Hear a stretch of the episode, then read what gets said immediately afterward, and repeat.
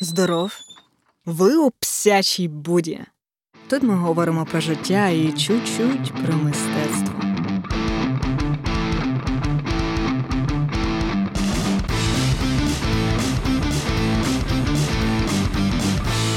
Цей подкаст я нікому не присвячую, бо то останній подкаст. Але лише цього сезону. Попереду нові теми, нові персонажі, нові історії, які я ще не придумала. Тому ми зараз зосередимось на теперішньому, а зокрема на питанні, як розуміти то мистецтво. Я вирішила взяти це питання не тому, що воно супер-пупер, бляха-муха популярне, і на ньому можна досить довго і розмито говорити. А тому, що зовсім недавно я була у галереї я, куратора Павла Гудімова. І зараз там відбувається виставка проєкту львівського художника-кераміста Ігора Ковалевича Вежа деконструкція. Вона тривала в рамках цієї е, програми до виставки Лабіринт ЛКСФ, але менше з. Там ви просто побачите офігенні серії просто керамічних об'єктів. Ні, і це не реклама. Це не реклама, це просто щось за заговорилось. Але до чого я веду? От і була я на цій виставці, і разом зі мною були дві такі інтелігентні львівські пані. І одна з них поставила йому, Павлу Годімову, ось це популярне запитання: як розуміти мистецтво? І він дав їм таку розлогу, вичерпну відповідь, де я почула по суті те, ну що дуже часто чули і від інших людей, ну тих людей, що живуть там мистецтвом і так далі. Так от. Секретна формула, яка допоможе вам зрозуміти, чому банан, приклеєний непрозорим скотчем на стіні Базелі, продала за 120 тисяч доларів, звучить так. Розуміти мистецтво означає вивчати його. Відповідно, розуміння мистецтва це не є результат. Не настане день, в якому вас просто бац в голову е, вдарить розуміння сенсу чорного квадрата Малевича. Тому розуміти мистецтво це радше процес, і ви просто з кожним днем розумітимете його краще. А що для цього треба робити? Хм, Для цього треба регулярно відвідувати виставки та музеї, потім збирати свою книжкову полицю з мистецькими виданнями, а також спілкуватись з самими художниками. Та навіть вас просто за 4 роки можна довести до рівня львівського сноба і поціновувача мистецтва. Тому у цьому прощальному епізоді я вирішила, і оскільки подкастери мають робити якісь сезони, от я вирішила виділити за рік цих три ключові моменти: книгу, яку я прочитала, виставку, на яку я сходила, і художника, з яким я познайомилась. А за гарний звук я дякую конторі непосмішного, який мені редагує подкасти. Так от, почну я з книги. Вся моє мистецтво, фото, вся моя любов до мистецтва виникла через книгу, яка описувала насправді економічні аспекти. Це книга Дона Томпсона Помаранчевий надумний пес, буми, потрясіння та жадоба на сучасному арт-ринку. Цю метафору, як ви вже чули, е, помаранчевий надумний пес він взяв з кунса. Я розумію, що він його не дуже любить. І в цій книжці він якраз і намагає е, намагається зрозуміти і показує, як виникають ось ці просто космічні суми. Чому мене це зацікавило?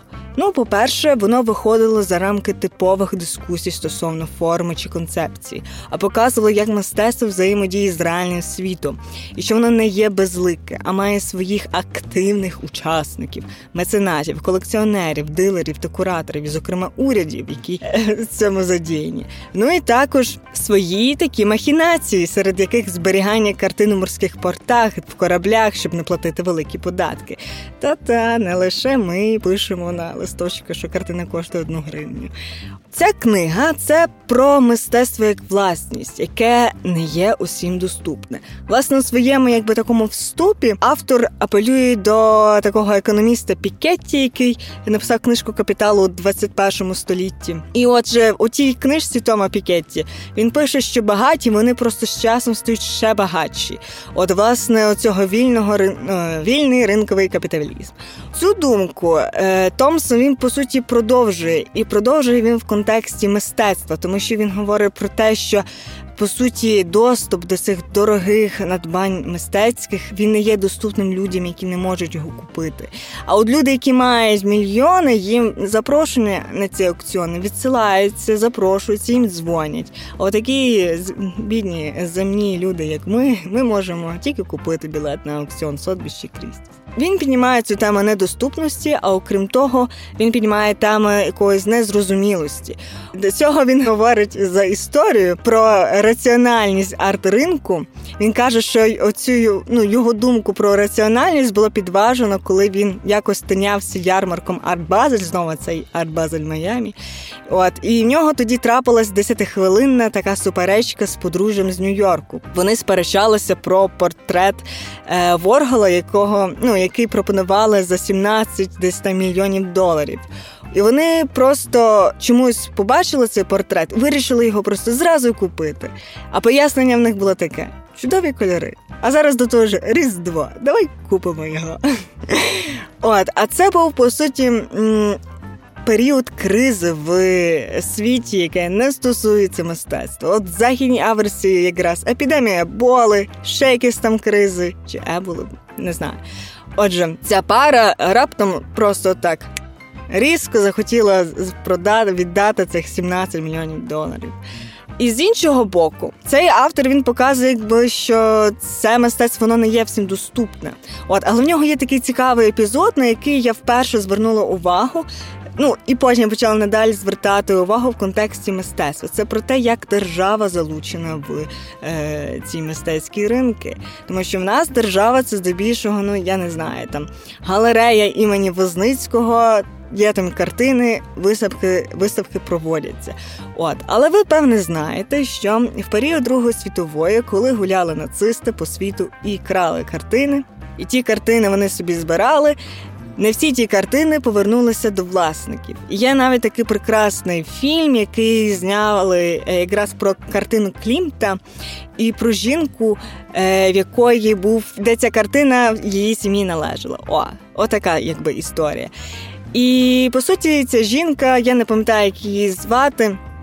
Вже вона поскаржилась австрійському уряду, щоб забрати цю картину, а уряд її проігнорував. От, але чим закінчилася ця історія? Ну що віха така розумна, розуміла, що треба йти в Америку, стукати в їхні суди, які там теж більш вільніші. І в результаті закінчилося тим, що е, запропонували австрійському уряду або вони. Е, Дають їй певні відсотки кожного року за те, що зберігають цю картину, або їй віддають цю картину. От і що вони зробили? Та вони їй віддали просто цю картину, аніж платити якісь там, боже, е, 100, щось там декілька мільйонів там не знаю, які там е, валюти, я вже забула, які там валют менше з тим за цю картину. І він пише про те, що їм по суті вигідніше. Томсон пише, що їм вигідніше було б все-таки сплачувати відсотки, тому що завдяки цьому цьому шуму е, через пресу, яка цей інцидент знімала, писала про нього. Ця ціна цієї картини вона збільшилась. От і вони їй віддали по суті цю картину. От. А вона потім її знову ще й продала пізніше. Для мене було це цікаво, тому що е, це єдиний такий інцидент, коли по суті держава погодилась, хоча їм було би куди вигідніше просто віддавати їй певні відсотки. От тому, що знову ж таки е, ця жінка, власниця цієї картини, вона просто продала за незначно дорожчу суму цю картину іншій галереї. От, але це не є єдиний випадок. І в цій книжці автор ще наголошує, до прикладу, про те, як уряд Куби е, крав мистецтво і не повертав людям. І мені стало, знаєте, з одного боку так цікаво, тому що з, з одного боку е, автор пише і критикує недоступність мистецтва, але тут ми бачимо інші якби точку зору, що й держава не хоче все це, якби забирає по суті від власників е, це мистецтво як власність і не хоче віддавати, бо по суті це національне надмання. Отже, та тому книжка дуже цікава. Вона підходить з різних таких куточок зору, і власне там він говорить також про мистецтво в контексті в поєднанні з фешеном, як по суті мода впливає, як як можна використовувати там картини Ван Гога і вплітати їх у всілякі е, там модні подіуми і так далі. От і тому це було з мого боку дуже цікаво. Звісно, молодим художникам не дуже сподобається, бо автор проти грошового хайпу довкола молодих. Але я вам дуже раджу. От. Ну, а стосовно виставки. Отже, кожні вихідні я намагаюся ходити на виставки та взагалі вести культурне життя. Та Цього разу це був мій перший похід у галерею PM Gallery. І тут в мене така невелика пауза, тому що я бачу, що вони пишуть про Art Gallery, потім напишу PM Gallery. Тому якщо я якось неправильно сказала цю назву, просто знаєте, в інстаграмі вони пишуться як PM Gallery. От про цю виставку я говорила вже минулого разу. Це була виставка відкриття виставка Струка. От і чому власне вона мені ця висока найбільше сподобалась? Отже, я хочу почати з того, що я зараз змушую себе не читати перед тим кураторські тексти чи відгуки, ну щоб просто не змішувати свої чужі враження. Я всім це раджу. Я потім намагаюсь, ну просто коли я це читаю, я потім вже дивлюсь на цю картину. Ага, значить, автор писав про те, що про якісь там сонячні метаморфози. Та, звісно, жовта фарба, дуже схоже. От. І тепер я намагаюся не читати, і щоб потім не шукати в, в те на картині, що в тексті підкреслюється чи критикується, а просто свою думку виключно хочу мати. Отож, моя перша думка, коли я побачила просто його картини, що ну, в принципі, я люблю, коли художник вміє працювати з кольором та формами. Мені воно нагадало Полока, його крапельний живоп, е, живопис дрипінг. Потім я глянула на назву Палімпсест. Я думаю, ви в курсі, що це таке. Е, Якщо хтось не знав, це по суті на одному шарі папері стиралося попередній текст, і люди знов там щось писали. Ну, по суті, на цьому папері є дуже багато тексту, дуже багато спогадів, дуже багато контекстів. Я коли почала дивитися на картини, я по суті помітила і почала виглядати, скільки ж прихованих за одним шаром фарб інші шари фарб. І саме тоді, коли ти приглядаєшся, я помітила, що він використовував постійно одні ж ті кольори, там червоний, зелений, синій та жовтий, їхні відтінки, але кожна картина вона була іншою. От він просто по-різному це мені зразу нагадало варіації. От. І були просто безліч варіацій цих кольорів, їх поєднання, а також перенесення в тривимірність. Я то називаю, коли маски такі грубі, що можна по картині провести рукою і помасажувати собі пальці. Ну і після цього, як я надивилася, я вирішила почитати кураторський текст. Звісно, писала про культурну складову. Сам Строх він каже, що у нього є кілька старих мап Полтавської області, і як власна ідея цих картин виникла, що він якось помітив цікаве явище. Е, на мапах був ряд фортець у формі зірок. Е, фортеці служили для захисту степових рубежів тодішньої імперії від нападів кримських і ногайських татар у 18 столітті. Вона була така відома, як українська лінія. От і він вирішив перевірити їх на картах Google, і на його подив він знайшов їхнє точне місце розташування за чіткими відбитками на ландшафті. Хоча тих фортець давно вже просто не було. Там я не знаю, напевно, люди прорали собі картопляні кукурудзяні поля по декілька разів, а вони досі все одно виглядають. От і ті форми вигляді зірок вони збереглися, незважаючи, що вже там два століття люди копали картоплю чи, чи кукурудзу. І вони були схожі на якісь такі водяні знаки. Цей новий ландшафт він був нанесений поверх старого ландшафту, але він не стирав його повністю, а лише змінював. І в той момент пише, що він подумав, що по суті те саме стається з нашою генетичною та культурною пам'яттю. І мені дуже насправді подобалось продовження, яке писала пані Олена Граб. Я викладач Вона нагадала про один такий цікавий психологічний факт, е, власне, в людській психології, що про те, як працює наша пам'ять. І, власне, полягає вона в цьому, що е, це е, якби висновок когнітивної психологині Елізабет Лофтус, що наша пам'ять насправді, коли ми згадуємо події, ми ніколи не згадуємо однаково ці події. Ми завжди, знаєте, згадуємо якби різних точок зору ці події. Бо наша пам'ять вона не така, як пам'ять комп'ютера, вона не є статичною, вона не є диктофоном. Ти там не запишеш і не відтвориш просто все підряд. От навпаки, людська пам'ять є живою та пливкою. Її просто неможливо відтворити у вигляді якогось там файлу. Відповідно, ваші спогади, ваші е, про якісь там події, вони постійно переписуються, змінюються, модифікуються, і вони модифікуються здебільшого вашим теперішнім досвідом. Тобто, у вас була думка про те, я не знаю, е, там про травматичний досвід одна, коли ви це пережили на той момент, але коли ви там не знаю, три роки прийшло, я згадую цього модака вже геть інакше. От. І коли я це прочитала, насправді ця фраза зі мною дуже зре... ну, якби зрезонувала. Бо я раптом помітила і дійсно, глянувши на ці картини, зрозуміла, наскільки текст і пояснення, наскільки якби концепція автора вона співпадала з формою. Чесно, не так часто я зустрічаю виставки, де нарешті нормальний текст і концепція співпадає з формою. Інколи мене здається, що я ніхера не розумію в цих картинах. Тому чому ця виставка визначна для мене, як я вже вам повторила, не так часто зустрінеш такі виставки, і не так часто зустрінеш такі класні кураторські тексти, зрозумілі, які тобі дійсно можуть щось допомогти прийняти ці картини. Вони просто додадуть якийсь такий, не знаю, таку деталь, яку бракувало, але ти її сам відчував. От, а не описує тобі метафізичними якимись фразами про незрозумілі сенси. Ну і останнє це художник. Але я хочу спершу розповісти про фотографа, бо про нього я колись писала курсову, а також трішки продовжила свій дипломній роботі. А оскільки два тексти вийшли паршивими, може в подкасті вийде це краще зробити. Отже, цього фотографа звали Михайло Французов.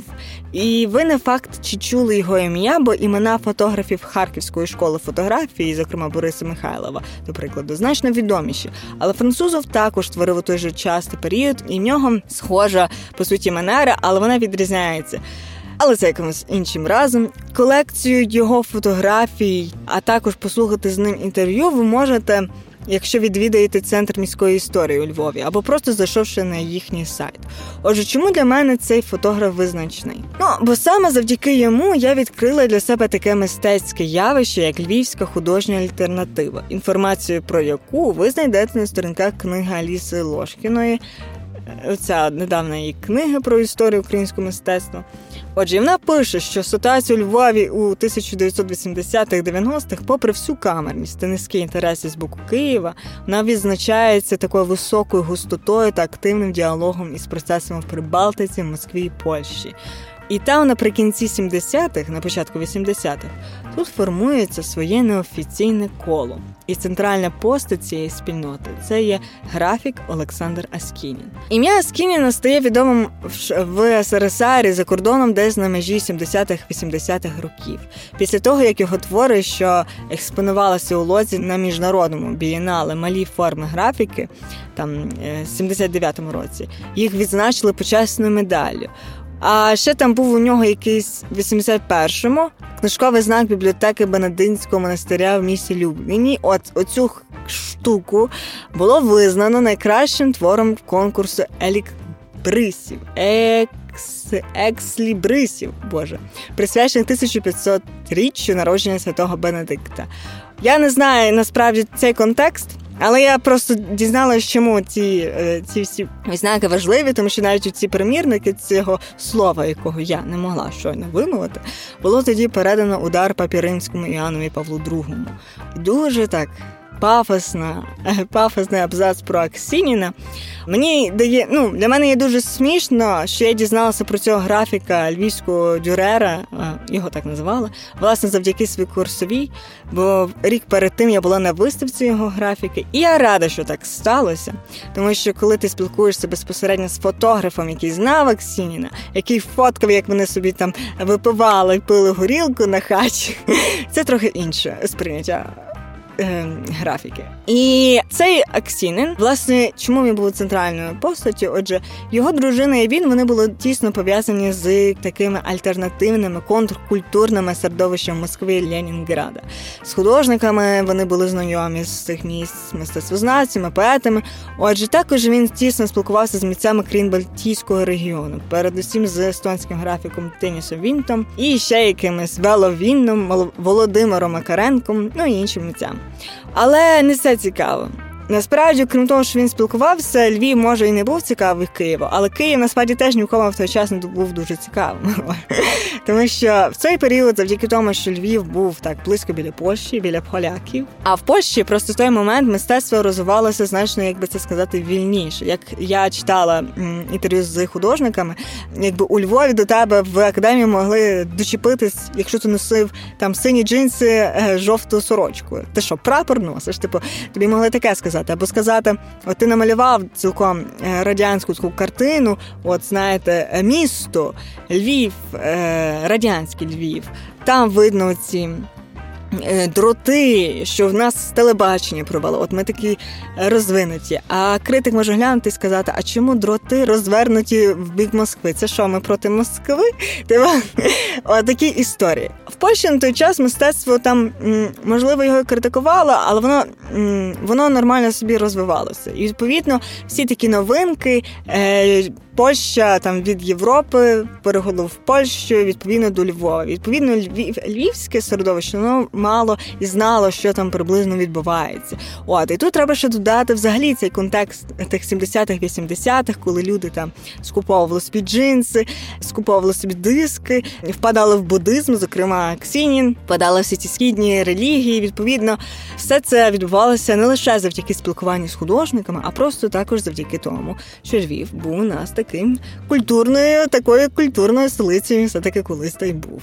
Важливим таким місцем у Львові, точніше місцями у Львові, де якраз перетиналися всі ті художники, були не завжди майстерні, як у нас. Насправді філософські бесіди про там життя і мистецтво могли відбуватися частіше у кав'ярнях. Вони в період пізнього радянського постійно саме перед цією зоною комунікації. Туди не приходили пити каву з коньяком. Ні, туди приходили говорити. От, а оскільки ніяких мобільних телефонів не було, е, здебільшого люди просто пам'ятали, коли оцей чувак приходив в цю кав'ярню. По суті, вони вивчали так щоденні графіки і постійно зустрічалися одне з одним. І найвідоміша така кав'ярня, ви певно це знаєте, це Вірменка. І ще була така кав'ярня, називалась Нектар. Ну і звісно, однією з культових кав'ярень Львова на початку 90-х років була так звана Псяча Буда. Це було місце художників-концептуалістів, хто об'єднувався довкола товариства Шлях та перше позасистемне мистецьке ну, мистецьке середовище у Львові після 44-го року, 1944 року. От і воно е, зареєструвалось в кінці 80-х, існувало до там 92-го і припинило своє існування. А чого припинило?